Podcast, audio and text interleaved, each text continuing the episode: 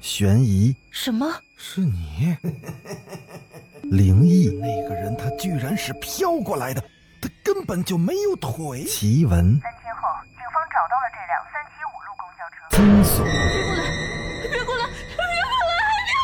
别过来！欢迎收听《九黎怪谈》。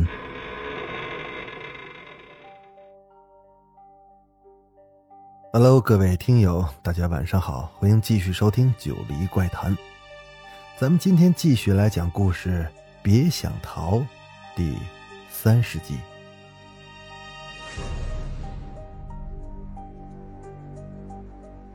天亮了，若兰悠悠的醒了过来，她发现慕白坐在飘窗前发着呆，胡子拉碴的，满脸的倦容。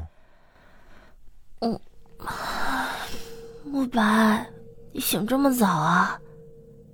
若兰说着，揉了揉睡意惺忪的眼睛。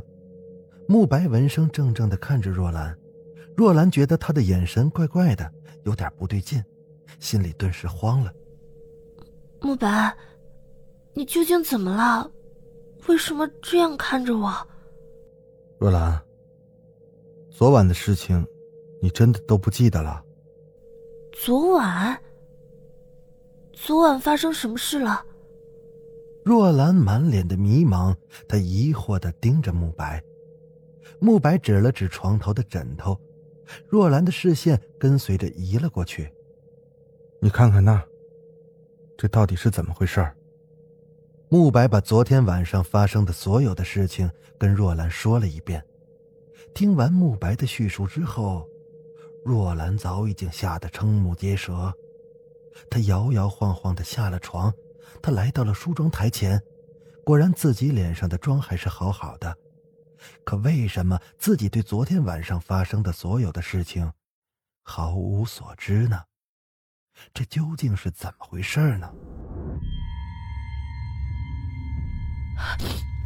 慕白，你说我到底是怎么了？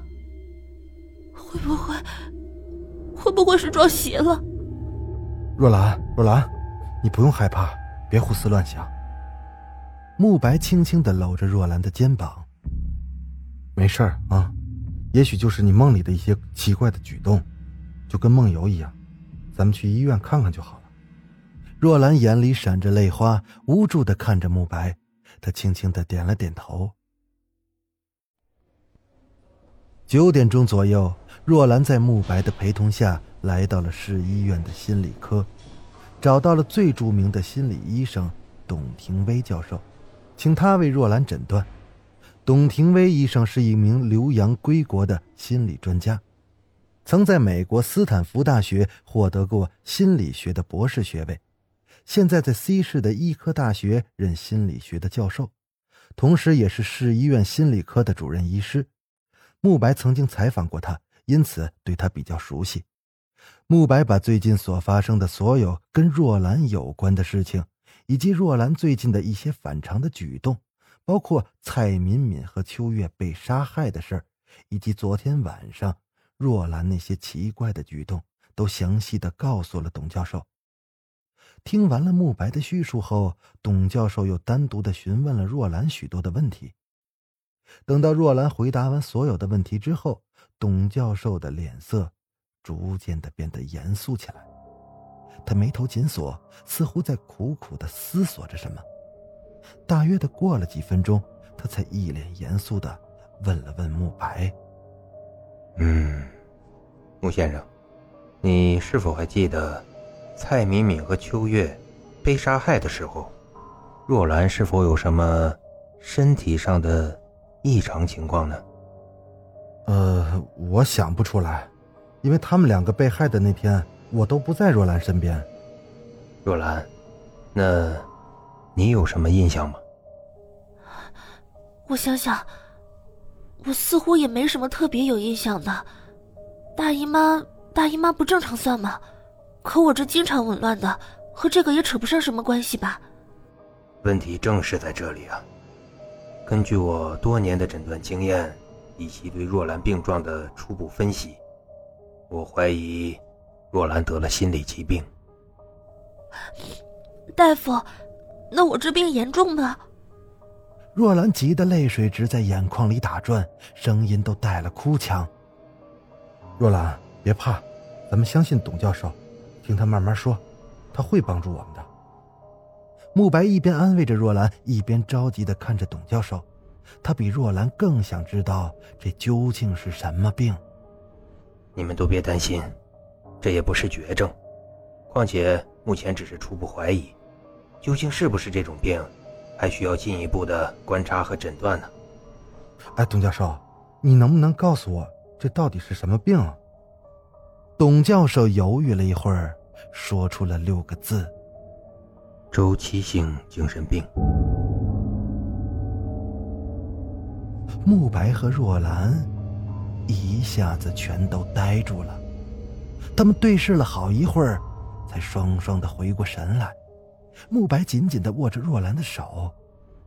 周期性精神病。董教授，那那这病能治好吗？这算是一种比较常见的心理疾病。但是，像这位患者出现的情况却不多见。这种病多发生在青年女性身上，出现片段零碎的幻觉，言语紊乱，情绪明显低落，发作症状相同。若兰基本符合这种症状。董教授，这病能治好吗？可以的，随患者年龄增长，会自行痊愈的。啊，那就好，那就好。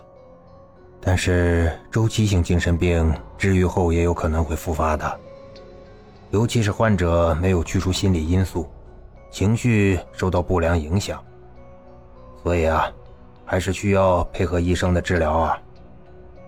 后续呢，我们还要再看看若兰的病情程度，不排除心理治疗配合药物，双管齐下的可能。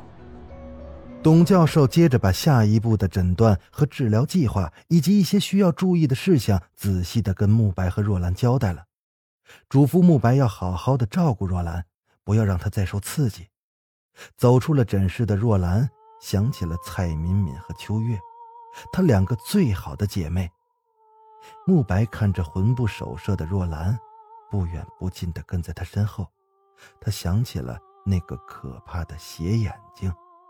他记得蔡敏敏和秋月死后，那额头上都出现了那个斜眼睛，而这些到底又该如何解释呢？